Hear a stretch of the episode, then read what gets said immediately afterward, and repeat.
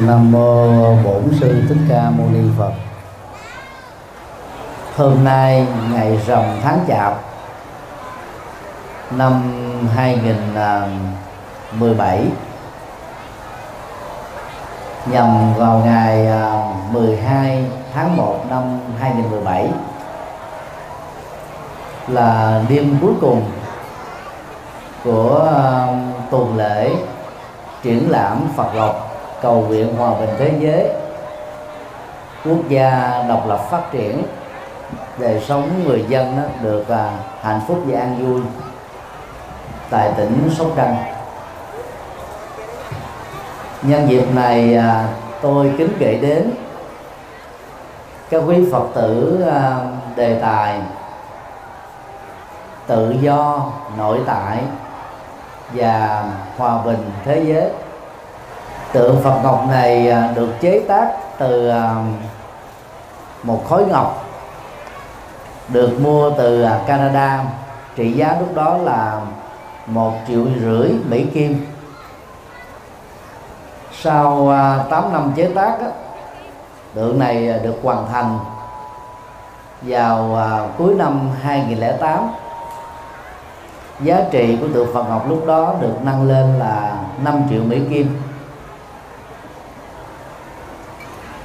Vợ chồng ông Green Phật tử à, tại Úc Châu, người à, sở hữu pho ngọc quý. Và có ý tưởng à, chế tác tượng đại Phật này đó. Nghĩ rằng là Việt Nam là quốc gia rất thích hợp để bắt đầu cho hành trình triển lãm Phật học thế giới. Sau à, 7 năm triển lãm à, nhiều nước trên thế giới từ năm 2009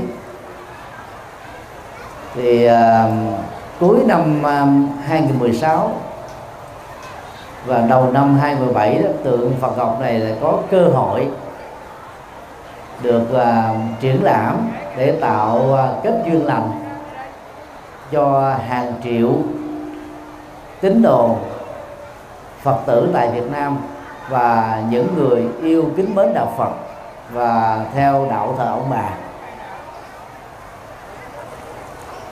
Chiều cao của tượng Phật ngọc này là 2,54 ờ, mét. Được ờ, mô phỏng từ ờ, phong cách nghệ thuật của tượng Đức Phật Thích Ca tại đại tháp bồ đề đậu tràng, nơi đức phật đã giác ngộ cách đây 26 thế kỷ. Phong cách của tượng rất là uy nghiêm. Giá trị của tượng đó vượt ra ngoài à, giá trị tiền bạc và ý nghĩa tâm linh, hướng đến à, việc à, thiết lập một thế giới hòa bình trên nền tảng của sự tự do, an lạc, hạnh phúc mà mỗi cá nhân có thể đạt được trong một kiếp người đã làm cho việc tôn thờ, triển lãm, chiêm bái tượng Phật học này đó có ý nghĩa cao hơn giá trị ban đầu khi mà tượng còn là một pho ngọc quý thôi các quý phật tử sẽ có thể đặt ra một câu hỏi. Vì lý do gì mà tượng Phật ngọc này được xem là biểu tượng của hòa bình? Và vì lý do gì hàng triệu, thậm chí là cả tỷ người trên tổng số một phần bảy dân số của thế giới đã nhận Đức Phật làm thầy trong lịch sử tư tưởng của nhân loại? Để trả lời câu hỏi đó đó, thì trong đêm hôm nay tôi xin nhắc lại. Đôi nét về à, Đức Phật, người à, khai sáng ra đạo Phật lịch sử.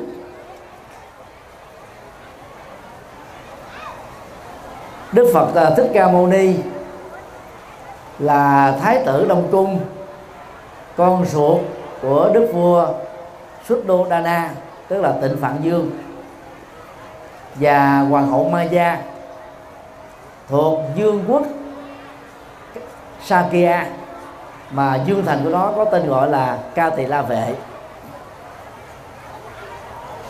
theo tập tục văn hóa của ờ, Ấn Độ lúc bấy giờ, khi ờ, người mẹ lâm bồn thường có cái nướng về ờ, quê ngoại để khai sinh ra sự sống mới với sự trợ giúp và tư vấn kinh nghiệm của bà ngoại nhằm á, dẫn đến tình trạng bảo hộ mẹ tròn con vuông. Thể theo tập tục đó thánh mẫu ma gia đó cùng với đoàn tùy tùng hướng về à, quê ngoại của mình là nước Colia được à, uh, 2 phần ba đường đó Hoàng Ma Gia và đoàn địa tùng dừng lại ở vườn Lâm Tỳ Ni. Vốn là vườn ngự uyển, được hai tiểu quốc cùng chăm sóc. Đó là Dương quốc Sakya, quê cha của Đức Phật, và Dương quốc Kodiya quê mẹ của Đức Phật. Vì là vườn ngự uyển được hai quốc gia chăm sóc, chúng ta đón biết được rằng đó là một trong những cái vườn đẹp nhất của hành tinh. Khi à, dạo à, vườn rừng sinh thái, trồng đầy ấp các loại cây asoka, có nghĩa là cây vô ưu, không có lo sầu sợ hãi. Khi à, thánh mẫu ma gia dùng tay đó để ờ, vối một cái nhánh cây đẹp. Bất giác là thái tử tất đạt đa đã được hạ sinh trong tư thế đứng. Thì đây là cách uh, sinh uh, rất đặc biệt và ngoại lệ so với cách sinh thông thường của con người đó là sinh nằm.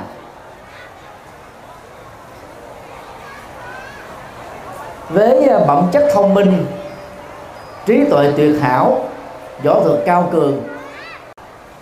Thái tử tất đạt đa đã được nuôi dưỡng trong một chế độ giáo dục rất đặc biệt. Và chỉ có vài tháng học thôi, đã vượt trội hơn chúng bạn. Và thậm chí đó là ngang bằng và vượt trội hơn kiến thức của những người giảng nghệ ngài. Nhưng mà thái tử tất đạt đa rất khiêm tốn cho nên được uh, những người giảng dạy rất quý trọng. Vì uh, yêu nước và thương dân thái tử tất đạt đa chọn con đường độc thân. Thay vì uh, trong uh, đế chế quân chủ đó với vua chúa hoàng tử thái tử có cơ hội hưởng thụ khoái lạc trần đời đó sớm hơn người bình thường. Thậm chí là hưởng thụ một lúc như vậy đó là nhiều cung tầng mỹ nữ khác nhau. Nhưng mà thái tử tất đạt đa không chọn cái con đường đó, mà ông chỉ à, tập trung cho việc nước, việc dân phụng sự hết mình. Đó là tấm gương rất là chói sáng và đặc biệt. Nhưng một lần à, đi à, dạo bốn cửa thành, thái tử tất đạt đa trỗi về một cái nhận thức, đó là có một cái mâu thuẫn và đối lập rất là nghiêm trọng giữa đời sống vàng son vương giả của giới vua chúa ở trong dương thành. Và đời sống tùng đinh, mạc diệp, nghèo khói, sầu bi, khổ u não của các cư dân bình dân ở ngoài dương thành. Nỗi khổ niềm đau của quần chúng là quá lớn. Ba cánh cửa thành đó mà thái tử tất đạt đa có dịp đi qua, giúp cho ngài chứng kiến được ba tình trạng là già, bệnh và chết. Vốn là những cảnh tượng mà trong đời sống vương giả đó, ở tại hoàng cung, ngài chưa từng nhìn thấy. Lý do là khi mới sinh ra đó nhà đại tiên tri a tư đà đón tướng rằng thái tử tất đạt đa nếu làm vua đó thì trở thành là trưởng luân thánh vương. Tức là vị vua có khả năng thống nhất giang sơn về một mối lúc đó ấn độ là 16 tiểu bang thuộc nước liên bang cộng hòa ấn độ. Còn à, nếu đi tu á, thì trở thành là bậc à, à, tâm linh vĩ đại thuộc hàng bậc nhất ở trong lịch sử của nhân loại. 29 năm đầu đó là thái tử à, tỏ vẻ về à, đời sống minh triết không màng đến hưởng thụ cho nên nhà vua rất là lo lắng. Để giữ chân ngài thì vua cha đó phải xây ba vương điện ở ba địa điểm khác nhau đáp ứng cho ba mùa mùa lạnh, mùa hè và mùa thu. Nhưng mà đức phật thì không màng đến cái việc hưởng thụ những cái khoái lạc trần đề đó.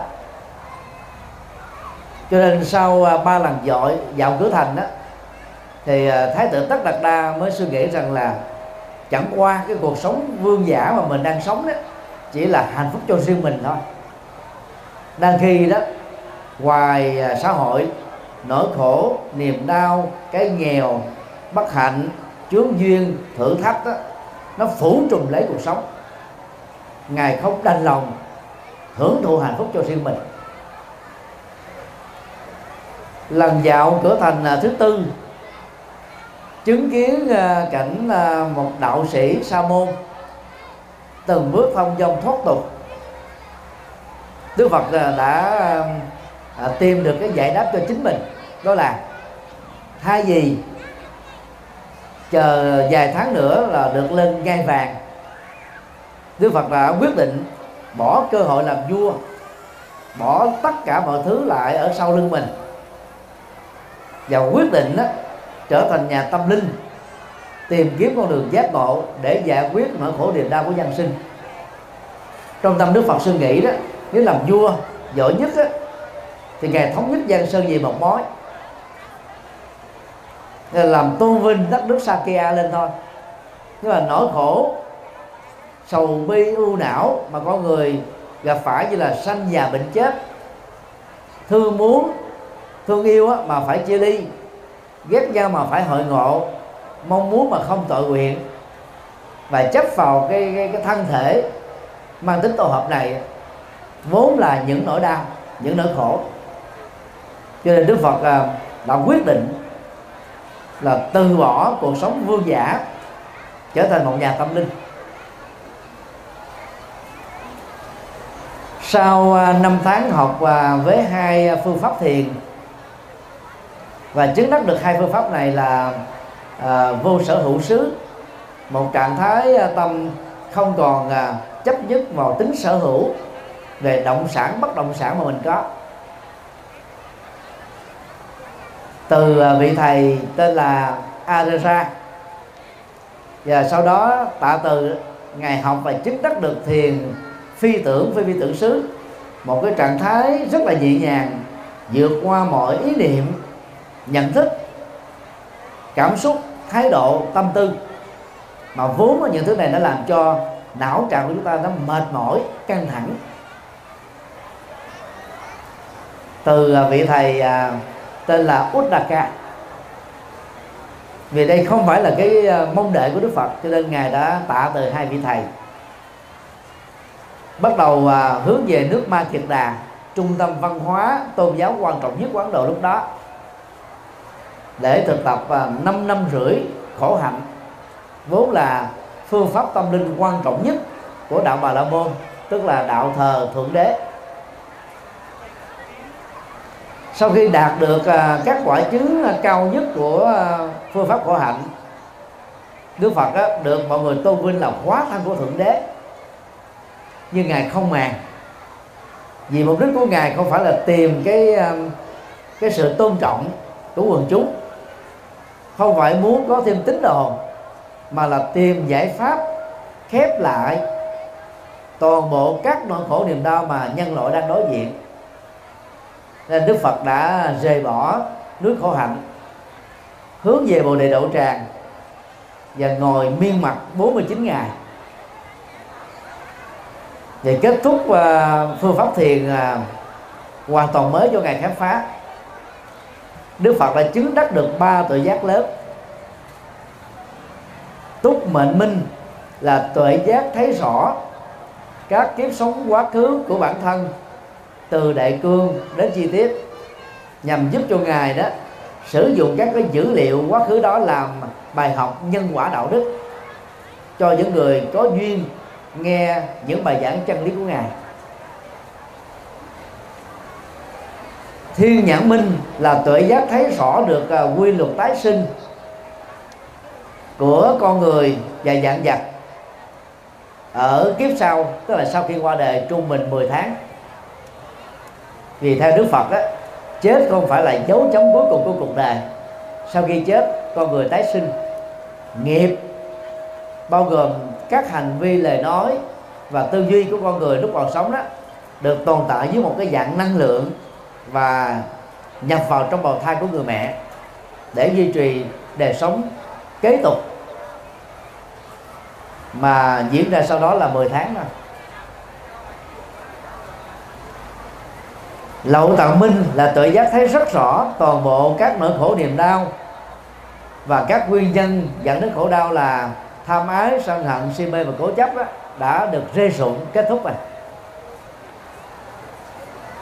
Sa môn uh, tất đạt đa đã chính thức trở thành là bậc giác ngộ viên mãn được gọi là Phật Thích Ca Mâu Ni. Vị giác ngộ đầu tiên và duy nhất trong lịch sử tư tưởng của dân loại. Suốt ờ, 45 năm sau đó, Đức Phật đi ờ, quá độ, cảm hóa được 8 vị trong số 16 vị vua của nước Ấn Độ lúc bấy giờ làm đệ tử của ngài. Hàng ngàn các vị danh tướng và quan võ, quan dân đã trở thành đệ tử của Đức Phật. Hàng triệu những người thuộc các tôn giáo khác đó là đạo vô thần và đạo hữu thần đã lần lượt bỏ tôn giáo của họ, tình nguyện trở thành đệ tử của Đức Phật. Vì họ nhận thức được rất rõ đó, những bài giảng chân lý và đạo đức của Đức Phật đó rất đặc biệt, giúp cho họ giải phóng được à, những nỗi khổ niềm đau và những bế tắc. Các bài kinh à, chân lý của Đức Phật là được à, học thuộc lòng, trải qua nhiều thế kỷ được biên chép lại thành kinh điển gồm có à, ba phương diện các bài kinh chân lý các bài dạy triết học và các bài dạy về đạo đức gọi trong à, hán việt là kinh luật và luận. Vài chục ngàn trang. Đó là những đóng góp vô cùng to lớn của đức phật. Về à, chủ trương á, của đức phật đó thì tôi xin điểm lược như sau. Về thế giới quan đó đức phật chứng minh cho chúng ta thấy học thuyết uh, duy thần đó là sai lầm. Tức là cho rằng á thượng đế là đấng sáng tạo ra con người dạng vật. Theo đức phật là thượng đế chưa từng có thật. Niềm uh, sợ hãi đó đã làm cho con người tôn giáo nắng tạo ra các hình thức thượng đế khác nhau thôi chủ nghĩa duy tâm thì cho rằng là tâm có trước vật vật có sau. Đức phật nói đó là tà kiến. Chủ nghĩa duy vật đó là cái duy tâm thì cho rằng là vật chất có trước, ý thức có sau. Ý thức là một vật cao cấp của vật chất và vật chất quyết định cuộc sống. Đức Phật cho rằng đó cũng là ngộ nhận Ngài chủ trương à, duyên khởi Đó là mọi sự hiện tượng đó, Không có nguyên nhân đầu tiên, Không có sự kết thúc. Chuyển đổi từ năng lượng này sang năng lượng khác thôi. Thì đó là một cái khám phá rất lớn mà thế giới ngày nay phải thừa nhận. Qua học thuyết bảo toàn năng lượng. Về à, nhân sinh quan á, thì đức phật chủ trương á, con người đó là quan trọng nhất là chủ nhân của cuộc sống này. Mỗi con người vừa làm đạo diễn vừa viết kịch bản vừa là diễn viên chính cho cuộc đời của mình tạo ra các cảnh huống hoặc hạnh phúc hoặc khổ đau hoặc giàu sang hoặc nghèo cùng hoặc uh, tích cực hoặc tiêu cực. Hoàn toàn không phải là số phận số mệnh do thượng đế an bài. Và trên nền tảng đó đức phật kêu gọi cái tinh thần trách nhiệm đạo đức cá nhân của mỗi người về những lời nói việc làm của mình đối với quan hệ gia đình, quan hệ xã hội, quan hệ dân sự, quan hệ pháp luật, quan hệ kinh tế, quan hệ chính trị và nhiều mối quan hệ khác. Đó là học thuyết rất mới, rất đặc biệt. Về à, phương diện xã hội đó thì đức phật chủ trương bình đẳng, xóa bỏ bốn giai cấp của ấn độ. Ấn độ chia làm bốn giai cấp giai cấp và sắc đế lệ đó để độc quyền về chính trị và quản lý đất nước. Giai cấp bà la môn đó là độc quyền về tôn giáo và giáo dục. Giai cấp thương gia đó thì độc quyền về kinh tế. Giai cấp thủ đà la đó là làm nô lệ phục vụ cho ba giai cấp trên. Đức Phật cho rằng đó, đó là sự bóc lột sức lao động. Cho nên ngài xóa bỏ học thuyết giai cấp. Và đề cao á, cái giá trị đạo đức và trí tuệ và những đức tính cao quý của con người, chứ không phải dựa vào huyết thống và vị trí xã hội người đó có. Thì vào thời của Đức Phật đó đó là một cái quan niệm rất cấp tiến mà đến thế kỷ thứ 17 ở phương Tây đó, người ta mới bắt kịp được Đức Phật. Chủ trương bình đẳng. Bên cạnh học thuyết bình đẳng thì Đức Phật còn dạy về bình đẳng giới. Tức là nam nữ bình quyền đề cao vai trò nhân phẩm của người phụ nữ, để người phụ nữ có thể đóng góp hạnh phúc cho gia đình, bao gồm chồng con của họ, góp phần à, tạo dựng hạnh phúc cho xã hội và cộng đồng. Đó là những cái chủ trương thế kỷ thứ 17 này người ta mới bắt đầu khởi xướng. Đang khi đó 26 thế kỷ trước đó là trước đó là phương Tây hai ba thế kỷ Đức Phật đã chủ trương thành công tại Ấn Độ rồi. Còn nếu làm vua đó, Đức Phật nhiều nhất là phục vụ cho nước Sakya của ngài thôi. Chưa chắc là ngài xóa được cái chủ nghĩa bình đẳng rồi xóa được cái chủ nghĩa ờ, phân chia cấp vì ờ, nhiều quốc gia sẽ đứng lên chống ngài dưới góc độ chính trị. Về ờ, phương diện đạo đức đó, nhà Đức Phật chủ trương đó là chúng ta phải phát xuất từ nhận thức đúng, từ bỏ những việc trái với luật pháp, trái với thuần phong mỹ thuật, trái với đạo đức, trái với văn hóa. Và phát huy đó là gieo trồng các hạt giống à, nhân lành, phước báo, công đức, giá trị. Và khi làm việc đó thì làm bằng một động cơ trong sáng. Cụ thể hóa ra thì đức phật đưa ra có năm điều đạo đức căn bản, làm nền tảng của luật pháp thế giới trong đó có việt nam. Thứ nhất là không giết người bảo vệ hòa bình. Thứ hai, không trộm cắp, chia sẻ sở hữu đối với những người bất hạnh thứ ba, không ngoại tình, chung thủy một vợ một chồng. Thứ tư, không dối gạt, nói lời có sự thật, lời hòa hợp, lời lịch sự và lời có giá trị. Thứ năm, không ma túy, rượu giữ sức khỏe để chăm sóc hạnh phúc cho người thân.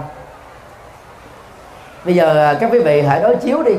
Toàn bộ thế giới này, trên dưới 200 quốc gia và khu vực, xây dựng luật pháp của họ đó, đều trên nền tảng năm điều đạo đức Phật dạy thôi. Thì đó là cái à, cái chủ trương à, rất đặc biệt. Ngoài ra thì Đức Phật còn dạy con đường giải thoát cho những người xuất gia để trở thành chân nhân. Sau đó là tiệm cận thánh nhân, rồi trở thành thánh nhân, trở thành bồ tát và trở thành phật. Chưa có một tôn giáo nào giải đầy đủ thế giới quan, nhân sinh quan, đạo đức quan, xã hội quan và giải thoát quan, đặc biệt như là đức phật, thích ca mâu ni. Đó là lý do mặc dầu đạo phật đó truyền bá khắp thế giới bằng con đường hòa bình, không có cưỡng bức đổi đạo, cũng không bằng con đường thực dân xâm lược như các tôn giáo khác ở phương tây. Ấy thế mà có khoảng 900 triệu người trên hành tinh này đó, trên tổng số 7 tỷ người đã chọn đạo Phật làm điểm tựa tâm linh. Về phương diện này đó thì à, à, tôi rất là thán phục. Chư tôn đức lãnh đạo giáo hội Phật giáo Việt Nam à, tỉnh Sóc Trăng đã hưởng ứng và giúp đỡ cho ban giám đốc công ty Tân Huy Viên tổ chức uh, triển lãm chiêm bái Phật học ở tại khuôn viên của công ty hai gì ở tại một ngôi chùa.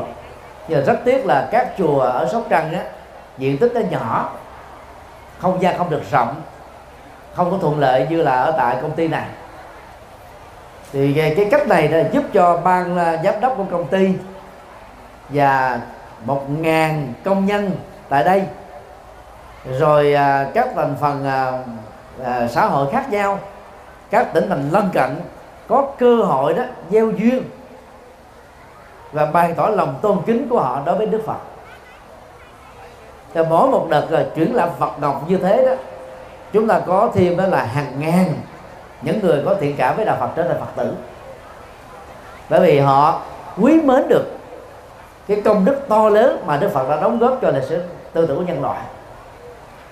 Nếu mà tất cả các quý Phật tử à, đồng tình với những điều mà tôi vừa nêu đó để dâng cho một tràng vỗ tay thật lớn.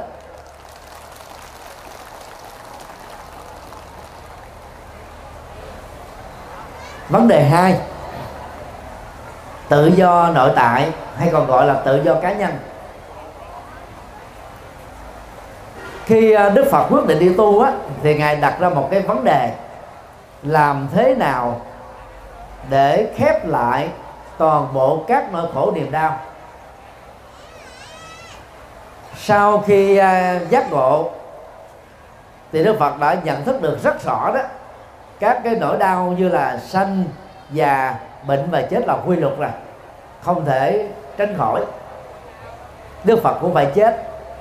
Đức phật cũng phải bệnh. Nhưng mà trong bệnh và chết á đức phật thoát ra khỏi nỗi sợ hãi sự tiếc nuối sự chấp trước.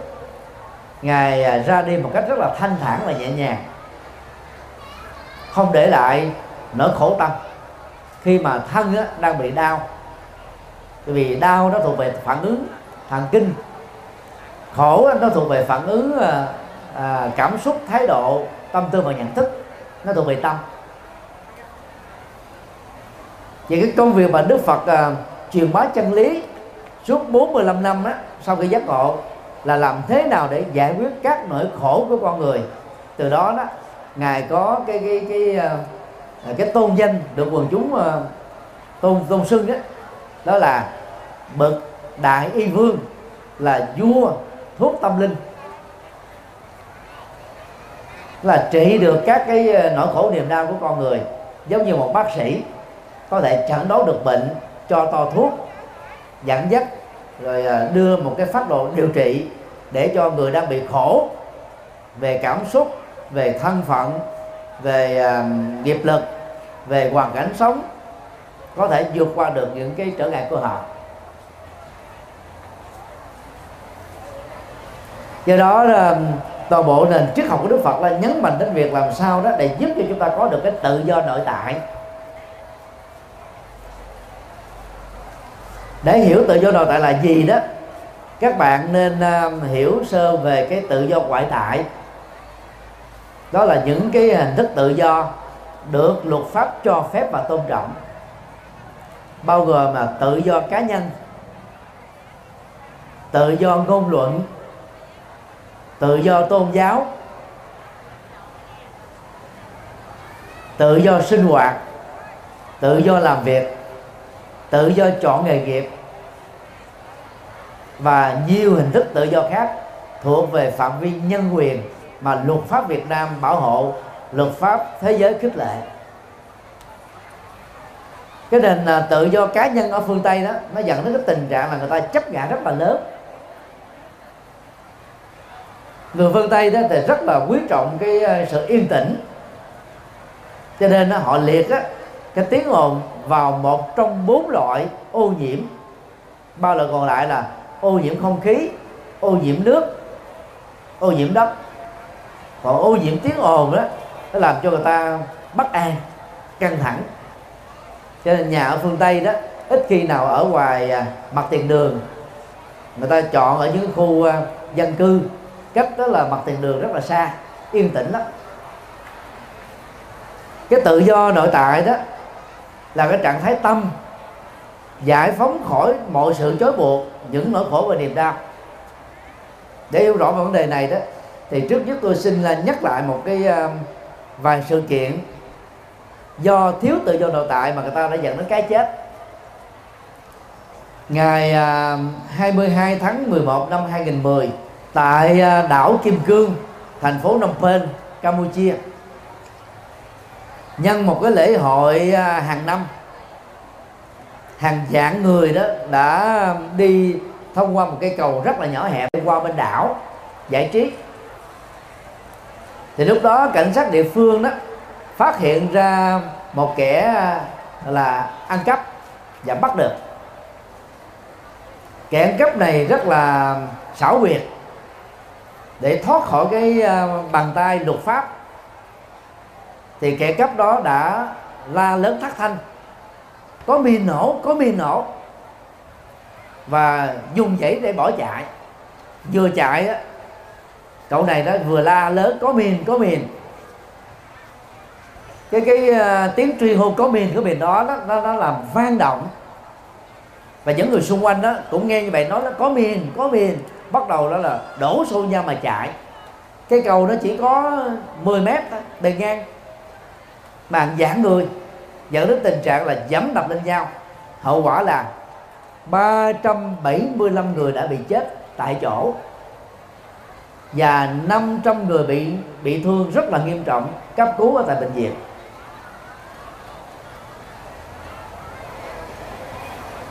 Cái chết này là nó phát xuất từ nỗi sợ hãi thôi sợ bị nổ. Cho nên nó phải cố gắng nỗ lực chạy thoát thân. Nhưng mà mình đâu không thấy, chỉ vì sợ thôi, sợ những thứ không có. Rồi đó là nỗ lực chạy thoát thân, cuối cùng đó là người này đạp đầu đè cổ người khác mà chết. Thì cái sống của người còn sống á, là dựa trên cái chết của những người khác. Cái đó là do vì mất cái tự do nội tại, nỗi sợ hãi đó nó khống chế chi phối là là là nó giật con người á, giống như con lật đặt bị giật dây ở sau lưng vậy tương tự vào ngày 24 tháng 9 năm 2015 tại lễ hành thương hàng năm của Hồi giáo hướng về Mecca thánh địa của nước Hồi tại Ả Rập Saudi. Thì hàng triệu người lũ lượt kéo về, cũng có một người truy hô. Tất cả nghe quảng hốt quá, bỏ chạy, dẫm đập lên nhau. Hậu quả là 717 người chết và 800 người bị thương. Thì đó là hai sự kiện chết đau lòng một cách tập thể mà nguyên nhân nó phát xuất từ nỗi sợ hãi về những thứ không có thật. Ở trong đời này đó chúng ta sợ nhiều thứ lắm, sợ chết, sợ thất nghiệp, sợ nghèo khó, sợ bị bỏ rơi, sợ bị thất tình, sợ bị phụ tình trong tình yêu, sợ bị người ta phê bình chỉ trích, sợ nói xấu, sợ thị phi, sợ già nua và hàng triệu các loại sợ khác nhau. Sợ mê tín dị đoan, sợ thần linh, sợ thiên tai, sợ bị phạt. Rồi từ đó đó, nó dẫn đến cái sự mê tín cúng kính những thứ mà vốn thật sự không cần thiết. Vì người ta tin rằng đó là nhờ cái cúng kính này đó, thượng đế và các thần đó mới thương tình, chiếu cố là bảo kê, bao bọc, ngăn họa và ban phước cho. Mà trên thực tế đó thì theo đức phật á, việc đó là không có thật. Nó chỉ trấn an tạm thời thôi. Chùa giác ngộ của tôi thì à, cách chợ đông à, khoảng à, 80 mét đường chim bay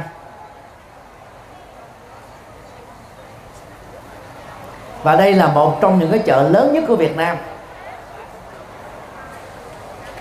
Doanh nghiệp á, được bán tại đây đó phải ký một cái hiệp ước với chính quyền và ban lãnh đạo chợ là không được quyền đốt nhang cúng vào đầu năm hay cuối năm mà vốn là giới doanh nghiệp rất là thích.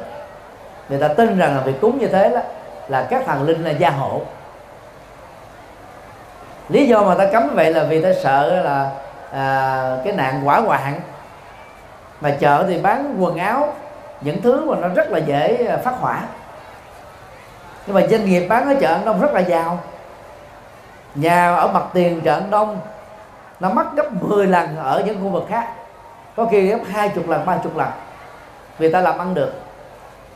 Như vậy đó nếu cúng kính đó, mà dẫn đến cái kết quả được á thì các doanh nghiệp chợ đâu mới phải là những người nghèo vì họ không cúng đâu mà họ vẫn giàu.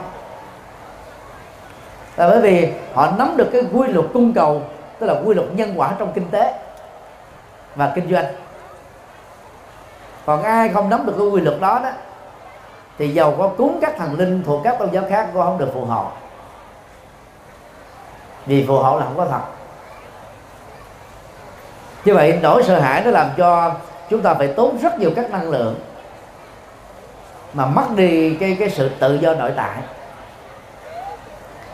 Trong kinh đó, Đức Phật nói đó là năm trói buộc nó làm cho con người mất đi cái sự tự do dẫn đến nỗi sợ hãi lo lắng căng thẳng mà vốn là đốt cháy hạnh phúc. Năm ờ, cái ờ, chối buộc tâm đó bao gồm, trước nhất đó là tâm tham lam, dẫn đến sự phạm pháp, dẫn đến lợi ích nhóm, dẫn đến lợi ích ích kỷ. Và chúng ta bỏ qua đi cái lợi ích cộng đồng, lợi ích quốc gia, và nhắm mắt xua tay cho những cái việc làm phạm pháp cái lòng tham nó làm cho con người bị trói buộc ghê gớm lắm. Rồi dẫn đến đó là kinh doanh không chân thật, kinh doanh lừa đảo. Rồi trong quan hệ, gia đình, xã hội cũng thiếu sự chân thật. Cái lòng tham này rất nguy hiểm. Và nó là sợi dây xích trói buộc cái sự tự do của con người. Thứ hai đó là sự giận dữ nặng nhất của giận dữ là giết người. Mức độ nghiêm trọng của giết người là chiến tranh. Rồi à, khủng bố đánh đập tra tấn quát tháo chửi bới chì chiết mắng nhiếc xung đột va chạm không hợp tác nổi loạn ganh tị ghét bỏ à, không à, quan tâm thờ ơ vân vân thì tất cả các hình thức này nó tạo ra nhiều loại hình chiến tranh chiến tranh biên giới à, chiến tranh à, kinh tế, chiến tranh tôn giáo à, chiến tranh quyền lợi, chiến tranh chính trị và nhiều hình thức chiến tranh khác. Nó chối một con người cơ gớm lắm về quyền và lợi. Và cái vị trí độc tôn của cái tôi. Thứ ba đó là hôn trầm, tức là trạng thái giả dưỡi bằng thần đờ đẫn mệt mỏi à, thiếu nhiệt quyết thiếu năng động thiếu lạc quan không có yêu đề buồn chán sầu bi khổ u não. Nó làm cho tâm người đó nó bị trùng bước dễ bỏ cuộc dễ tìm kiếm à, lý do giải thích về sự thất bại thay vì là tìm giải pháp. Sẽ làm cho người đó mất đi năng động bị chối buộc ở trong sự lừa biết và thất bại trong mọi lĩnh vực thứ tư là trạo hối, là trạng thái à, dao động của thân, dao động à, của tâm, thoải mái, hoặc là tiếc nuối chuyện đã qua. Dao động tâm đó nó làm cho mình không có yên được, cứ rai rứt, dày vò lương tâm. Đang khi đó chuyển nghiệp thì không chịu làm, mà cứ bị mặc cảm về cái tội lỗi quá khứ còn chuyển nghiệp là gì? Tức là mình gieo vào cái cuộc sống mới này đó, những cái hành động mới, đối lập với nghiệp xấu ác chẳng hạn như trước đây đó, ai đã lỡ phá thai vì à, thiếu hiểu biết, vì bị sức ép của gia đình, vì à, chưa chuẩn bị làm cha mẹ, vì quá nghèo, vì thiếu trách nhiệm, vân vân. Thì thay vì mặc cảm tội lỗi thì đức phật dạy chúng ta là gì? Hãy gieo mầm sống. Bao gồm là hiếu mô tạng, hiến xác cho y học xây dựng hòa bình, thương yêu con người bảo vệ động vật và giữ gìn môi trường sinh thái chăm sóc sự sống vân vân. À, thì à, gieo trồng những hạt giống này chúng ta sẽ chuyển được cái nghiệp sát bao gồm đó là nghiệp phá thai. Thì làm việc đó thì chúng ta không còn bị hối hận nữa. Thứ năm là hoài nghi. Chúng ta không tin vào nhân quả không tin vào tiềm lực của mình. Mặc cảm tự ti rồi tự đánh giá thấp mình tự hành hạ bản thân mình chúng ta hoài nghi người khác. Chúng ta hoài nghi đức phật, hoài nghi chân lý, cao quý của ngài. Hoài nghi về các bậc xuất gia chân chính. Chúng ta hoài nghi về lòng tốt của tha nhân. Cái điều đó nó trở thành một cái rào cản xã hội, làm cho mình nó không thể giao du tiếp xúc với mọi người được.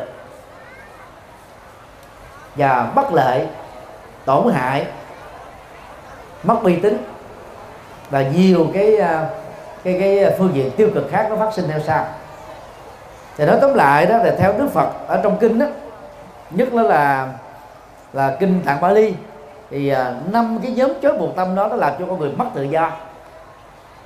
Và tu theo đạo Phật là làm thế nào đó để vượt lên trên à, tâm tham lam bằng cách đó là phát triển tâm từ bi lớn tâm vô ngã lớn tâm vị tha lớn. Và ba tâm này cũng đồng thời giúp cho chúng ta vượt qua được cái tâm sân hận không còn hận thù giải giải phóng hận thù mọi thứ. Và khi mà mình làm được điều đó đó thì à, à, chúng ta sẽ được tự do lớn. Mà tự do đó là giải thoát giải thoát tâm khỏi những cái trói buộc. Thì toàn bộ à, cái cốt lõi tu tập trong đạo Phật là làm thế nào để tâm thoát khỏi tham lam giận dữ si mê cố chấp? Vốn đó là kẻ thù của nhân loại. Nếu à, các à, bà con phật tử à, thấy rằng là à, nỗ lực vượt qua những điều đó là có thể thực hiện được trong tầm tay. Và mình cam kết làm cho bằng được thì hãy dâng cho một tràng vỗ tay thật lớn.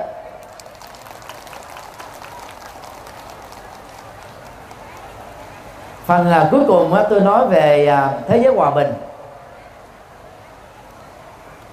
Tự do nội tại đó là tế bào nhỏ để dẫn đến cái hạnh phúc của gia đình hạnh phúc cộng đồng. Lớn hơn nữa là hạnh phúc quốc gia. Rộng hơn nữa là hạnh phúc toàn thế giới.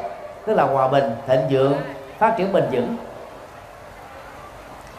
Liên Hợp Quốc đã tồn tại à, trên 7 thập niên nhằm nỗ lực thiết lập hòa bình ở Nam Châu và các khu vực có tranh chấp về kinh tế, tranh chấp về chính trị, tranh chấp về tôn giáo, tranh chấp về quyền lực. Nhưng mà thế giới này vẫn rất khó có thể hòa bình như con người mong đợi được. Vì à, tâm tham lam, tâm giận dữ, tâm si mê, tâm cố chấp con người nó chối buộc.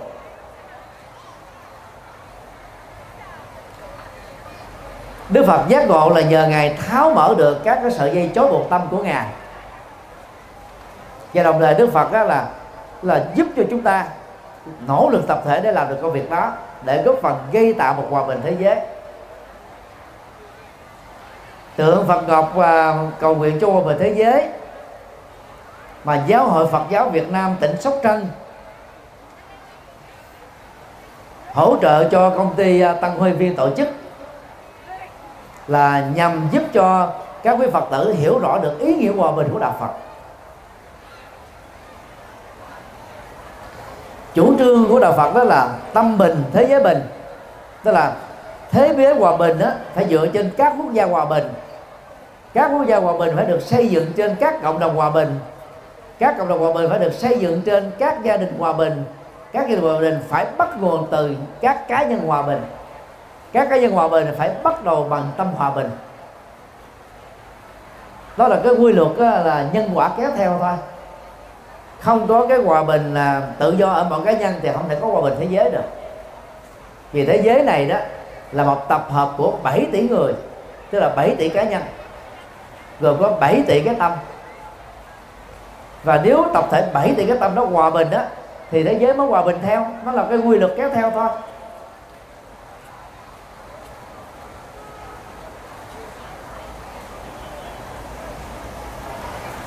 Học thuyết hòa bình là của đạo Phật đó có thể được trình bày, vắn tắt qua các điều như sau. Thứ nhất, đạo Phật kêu gọi các quốc gia tôn trọng chủ quyền độc lập của các quốc gia khác trên nền tảng bình đẳng. Hiện nay thì thế giới này à, có khoảng à, 200 quốc gia và khu vực trực thuộc có chủ quyền độc lập. Quốc gia dù là lớn hay là nhỏ về luật pháp là bình đẳng và ngang nhau. Các nước lớn như là uh, nga hoa kỳ, trung quốc, ấn độ. Một bên là lớn về dân số, một bên là lớn về diện tích. Thì cũng là bình đẳng ngang với các quốc gia nhỏ như là campuchia. Chỉ có vài triệu dân. Hay là như sri lanka. Diện tích rất nhỏ, cũng chỉ có một vài triệu dân thôi. Và để có được cái sự tôn trọng đó là chủ quyền của những quốc gia khác á, thì chúng ta phải tôn trọng các cá nhân. Ờ, dù mình là vua đứng đầu của một nước chúng ta phải tôn trọng người khác về phương diện đạo đức và trí tuệ nhân phẩm là phong cách sống của người đó nó tạo thành một cái cái có thói quen thôi. Trong ứng xử đó mình ờ, ứng xử với nhau bằng cái tâm hài hòa nè tâm hòa bình nè tâm bình đẳng nè tâm quan hỷ nè tâm vô ngã nè, tâm vị tha. Thì tự động ở phạm vi quốc gia đó là chúng ta tôn trọng và không có không có xâm lăng. Các quốc gia khác. Việt Nam có cái vị thế địa chính trị rất quan trọng ở à, Đông Nam Á. Và do vậy đó, Việt Nam đã trở thành món mồi ngon của nhiều cường quốc xung quanh Việt Nam và ở xa Việt Nam trong à, 4.000 năm lịch sử của Việt Nam đó Trung Quốc đã xâm lăng Việt Nam ít nhất là 60 lần. Cứ trung bình đó trong quá khứ khoảng á, là 150 năm á, thì Trung Quốc xâm lăng Việt Nam một lần. Và cuối cùng đều bị đánh bại thảm hại. Rút về nước. Rằng lâu nhất đó là thế kỷ thứ nhất đến thế kỷ thứ 10 chúng ta bị à, xâm xâm lăng và đô hộ bởi Trung Quốc. Sau đó đó, thời lý đã mang lại cái độc lập chủ quyền dân tộc và quyền chủ quyền của Việt Nam, tạo ra một cái triều đại rất huy hoàng. Và dàn son kế tiếp đó là triều đại nhà Trần. Đó là hai giai đoạn mà trong lịch sử độc lập dân tộc của Việt Nam đó, nó là mạnh nhất, đặc biệt nhất. Cho nên là sống bên cạnh Trung Quốc là một vấn nạn lớn. Vì đất nước này không bỏ mộng mình trước bá quyền đối với các quốc gia lân cận nhỏ hơn.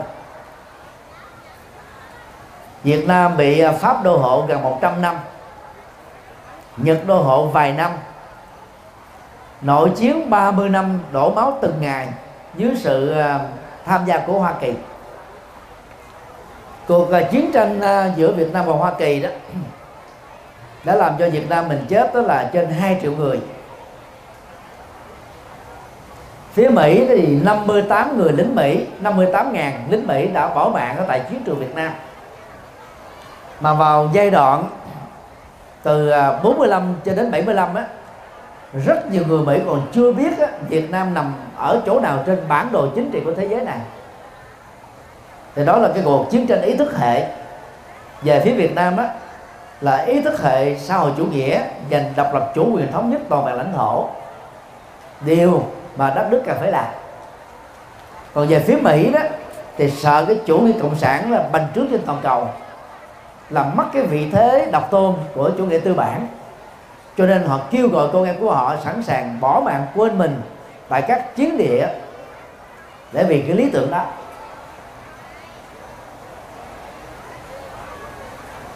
Việt Nam là nạn nhân của chiến tranh tự vệ. Và chúng ta đã độc lập được chủ quyền dân tộc với nhiều tổn thất lớn với nhiều bất hạnh lớn. Chúng ta tái xây dựng lại đất nước nhiều lần. Nếu không có các cuộc chiến đó, có lẽ nước Việt Nam là một trong những nước giàu và mạnh. Nên đó à, ờ, chiến tranh đó là kẻ thù của hạnh phúc. Nó gây uh, sự đổ nát chết chóc tàn phá hủy diệt. Và đạo Phật là kêu gọi tôn trọng độc lập chủ quyền để không có các cuộc chiến tranh, xâm lăng hay là chiến tranh dưới bất kỳ một động cơ nào nhằm thiết lập hòa bình thế giới. Thứ hai, đạo Phật tôn trọng quy luật cộng tồn đó là cùng tồn tại trong hòa bình. Đó là cái ứng dụng của học thuyết duyên thể trên công thức là cái này có mặt, tạo điều kiện cho cái khác có mặt. Cái này là vắng mặt, dẫn đến sự kết thúc ở cái khác. Về phương diện hòa bình thế giới đó thì là Phật cũng kêu gọi đó, không thể có một quốc gia độc lập tồn tại duy nhất ở trên địa cầu này. Vì trên thực tế chúng ta có gần 200 quốc gia được Liên Quốc thừa nhận. Và chúng ta phải tồn tại trong sự cộng tồn với các quốc gia khác. Hoa Kỳ là siêu cường quốc mạnh nhất hiện nay trên thế giới. Cũng không thể đứng ngoài sự tồn tại của các quốc gia còn lại và đặc biệt là các quốc gia liên minh trong đó có khối NATO. Về à, chiến lược chính trị kinh tế đó thì các quốc gia tạo ra những cái khối kinh tế nhóm G7 nhóm G20 à, nhóm à, liên liên hiệp châu Âu và nhóm liên liên hiệp các nước à, hồi giáo à, nhóm liên hiệp các nước thịnh vượng Anh. À, nhóm liên hiệp các nước là sau chủ nghĩa vân vân. Người ta tạo ra những cái liên minh để à, thiết lập cái sự cộng tồn và nó tạo ra sức mạnh. Còn đứng một mình đó thì dễ bị thôn tính bởi các quốc gia lớn hơn. Cho nên đó học thuyết duyên khởi của Phật giáo đó nó tạo một cái nền tảng về sự cộng tồn trong hòa bình. Và kêu gọi mọi quốc gia phải tôn trọng là không có xâm lăng các nước khác. Dầu nước đó là nhỏ hơn mình. Ấn Độ đó là một cái quốc gia mà mình có thể tham khảo. Lớn to như thế Tích Lan chỉ là một hòn đảo nhỏ ở cực nam của của của Ấn Độ. Mà Ấn Độ đã tôn trọng cái độc lập chủ quyền của nước này trải qua nhiều thế kỷ. Ấn Độ có tôn trọng cái độc lập chủ quyền của Bhutan, Nepal vốn là những nước rất nhỏ, không đáng kể. Tại vì à, Ấn Độ tôn trọng cái sự cộng đồng. Một trong những là nguyên lý hòa bình rất đặc biệt mà Đức Phật đã dạy. Thứ ba, xây dựng niềm tin và hòa giải dân tộc. Thì sau một cái cuộc chiến đó, cái cái ám ảnh hận thù đó, nó vẫn còn đè nặng trên dân tộc. Hoa Kỳ đã rút quân à, vào ngày 30 tháng 4 năm 1975 đến nay là gần 42 năm. Hận thù dân tộc giữa người Việt Nam ở trong nước và nước ngoài vẫn còn đó. Đến ngày 30 tháng 4 ở trong nước thì ăn mừng độc lập. Thì ở hải ngoại, người ta gọi đó là ngày 30 tháng 4 đen. Những người Việt Nam à, lưu vong ở hải ngoại thường đến các đại sứ quán Việt Nam biểu tình chống đối. Đó là cái cái cái hận thù dân tộc vẫn còn đè nặng. Hòa giải dân tộc giữa Việt Nam và Hoa Kỳ đó, nhờ vào cái công đức lớn về phía Mỹ đó là cựu tổng thống Bill Clinton. Về phía Việt Nam đó là cựu thủ tướng Võ Văn Kiệt. Hai người đã vượt lên trên hận thù.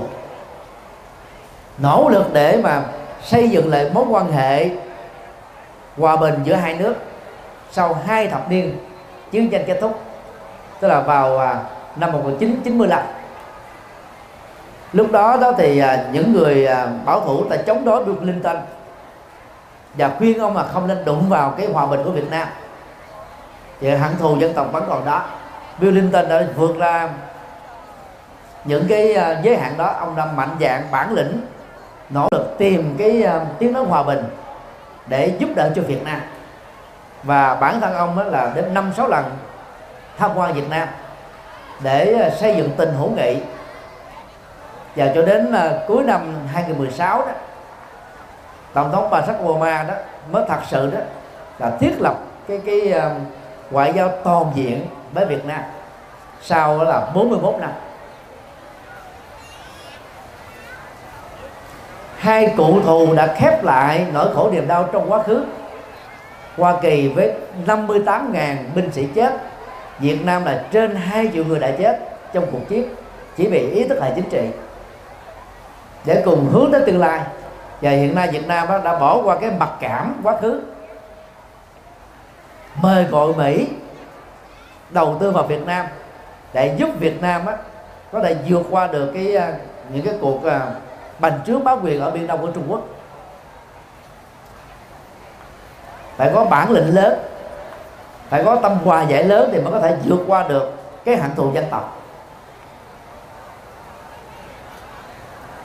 Hiện nay thì à, nhiều cộng đồng Việt Nam ở hải ngoại vẫn còn cái hận thù đó.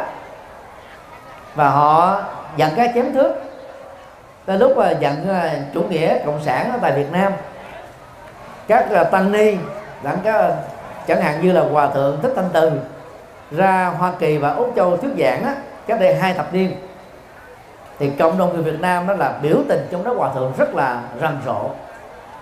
Và họ nghĩ rằng hòa thượng là cánh tay nói dài của nhà nước. Mà thực ra đó một bậc cao tăng thì không có làm chính trị vượt lên trên chính trị truyền bá chân lý mang lại đạo đức xây dựng cuộc sống mang lại hạnh phúc ấm no cho mọi người thôi bằng những lời dạy cao quý. Nhưng mà cái hận thù đã làm cho người ta gán ghép thôi.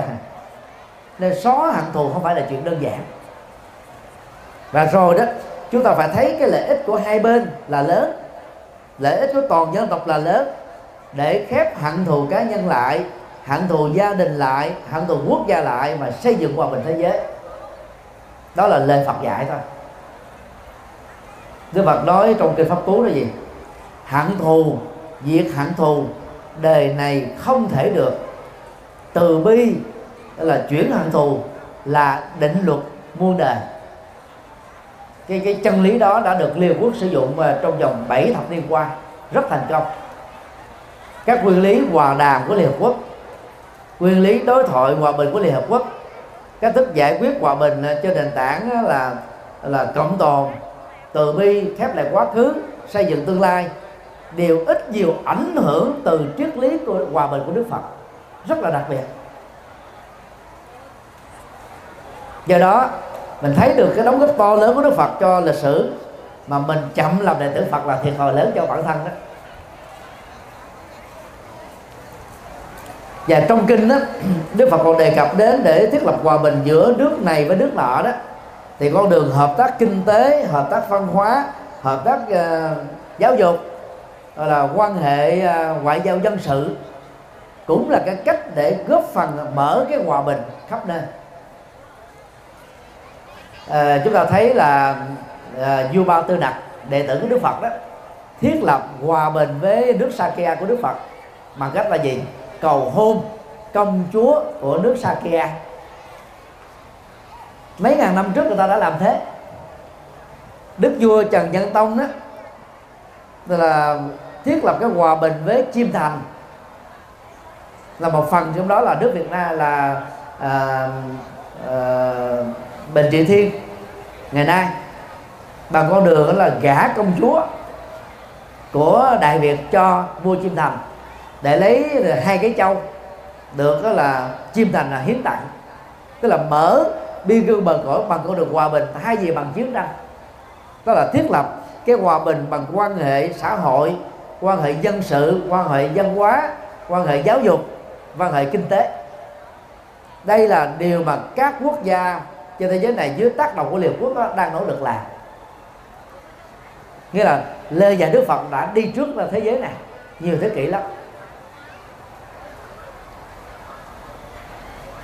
Thì đó là bốn nền tảng quan trọng mà đức phật đã xây dựng học thuyết hòa bình thế giới của ngài kính thưa ờ, các quý phật tử. Ngày hôm nay đó, giáo hội phật giáo việt nam ờ, tỉnh sóc trăng và lãnh đạo của công ty tăng hội viên đã làm một việc ờ, rất là có ý nghĩa, thiết lập những nền tảng nhận thức về hòa bình thế giới từ những lời dạy của Đức Phật thông qua việc triển lãm Phật học cầu nguyện hòa bình thế giới. Mặc dầu à, đây là lần thứ hai tượng Phật Ngọc hòa bình này đó đã được à, triển lãm ở các tỉnh thành Việt Nam. Lần đầu là vào tháng 3 2009 nhưng mà cái niềm khao khát kỳ vọng chiêm bái đảnh lễ của quần chúng đó, quảng đại đó vẫn còn rất là lớn. Điều đó rất là tốt và nhân dịp này đó tôi cũng tha thiết kêu gọi các quý bà con cô bác thờ ông bà tổ tiên yêu quý mến đạo Phật nhưng chưa chính thức là Phật tử đó. Thì ngày mai trong cái lễ à, à, kết thúc tuần lễ chuyển lãm à, Phật học xá lợi này thì quý vị hãy đưa vào lãnh đạo của giáo hội Phật giáo Việt Nam tỉnh Sóc Trăng để tình nguyện chính thức trở thành đệ tử Đức Phật. Cái đó được gọi là quy y tam bảo. Quy y có nghĩa đen là quay về nương tựa. Tam bảo đó là ba ngôi tâm linh. Phật bảo, tức là Đức Phật thích ca lịch sử, người khai sáng đạo Phật. Pháp bảo đó là chân lý Phật dạy gồm khoảng ba chục ngàn bài kinh dưới hình thức kinh điển.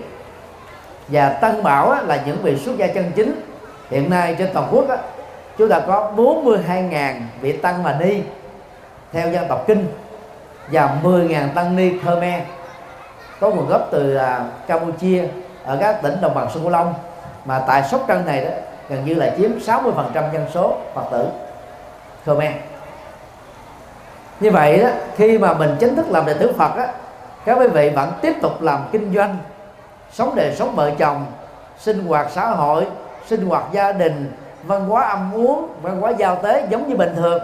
Có điều á là chúng ta tăng giá trị của mình hơn. Rồi thầy Phật đó có những vị Phật tử lỗi lạc là tỷ phú như là tỷ phú cấp cô độc tên của ông là Tu Đạt.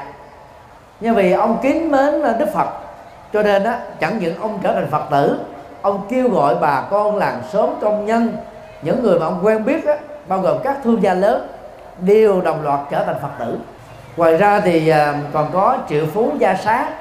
Trong vòng à, hai tháng đầu sau khi Đức Phật giác ngộ đó, thì triệu phú này đó là bắt gặp được chân lý của Đức Phật.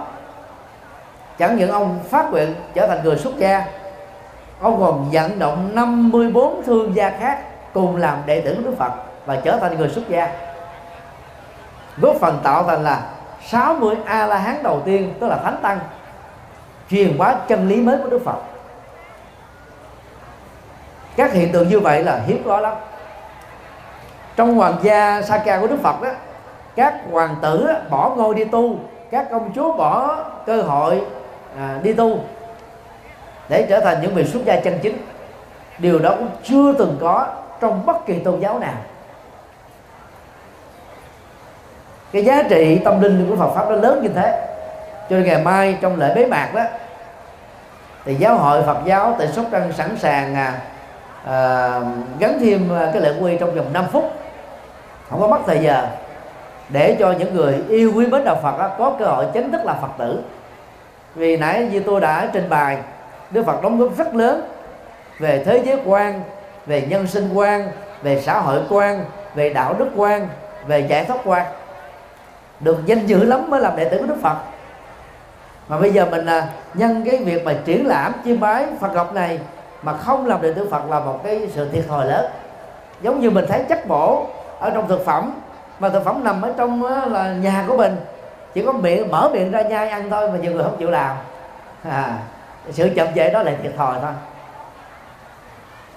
Tôi à, à, thành kính à, à, cầu nguyện học ông Tam Bảo và cầu nguyện à, giáo hội Phật giáo à, à, tỉnh Sóc Trăng gia hộ cho à, tổng công ty Tăng Hội Viên và một ngàn công nhân cũng như là hàng dạng các Phật tử chiêm bái tượng Phật Ngọc đó.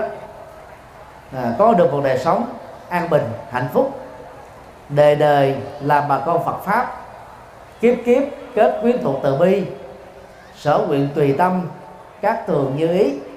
Và nguyện cầu là hòa bình đến với thế giới này đất nước Việt Nam đó được ờ, thịnh vượng phát triển. Mọi người được cơm no áo ấm, sống hạnh phúc và bình an. Nói chung á là những nỗ lực chân chính của chúng ta sẽ được thành tựu. Và làm được như thế đó, thì sau khi kết thúc tuần lễ triển lãm và Phật Ngọc cầu nguyện hòa bình thế giới, ít nhất là những người tham dự đạt được cái giá trị nhất định nào đó cho bản thân mình và cho gia đình mình ai sống ở trong à, tỉnh à, Sóc Trăng là biết là từ lúc mà 5 giờ đến 6 giờ đó, các cái huyện phụ phụ cận cái công ty Tân quan Viên này là mưa tầm tã, mưa rất lớn. Nhưng mà riêng ở chỗ à, triển lãm mặt Ngọc này là không có giọt mưa nào. Rất là màu nhiệm, rất là đặc biệt. Và hãy biến cái cơ hội màu nhiệm đặc biệt đó đến với từng cá nhân, từng mọi người để từ đây về sau đó, cuộc sống của quý vị được hạnh phúc hơn, bình an hơn, giàu sang hơn, phát triển hơn và bền vững hơn. Kính chúc tất cả được an lành trong chánh pháp và thông trong cuộc đời. Nam mô à, quan hỷ tạng bồ tát.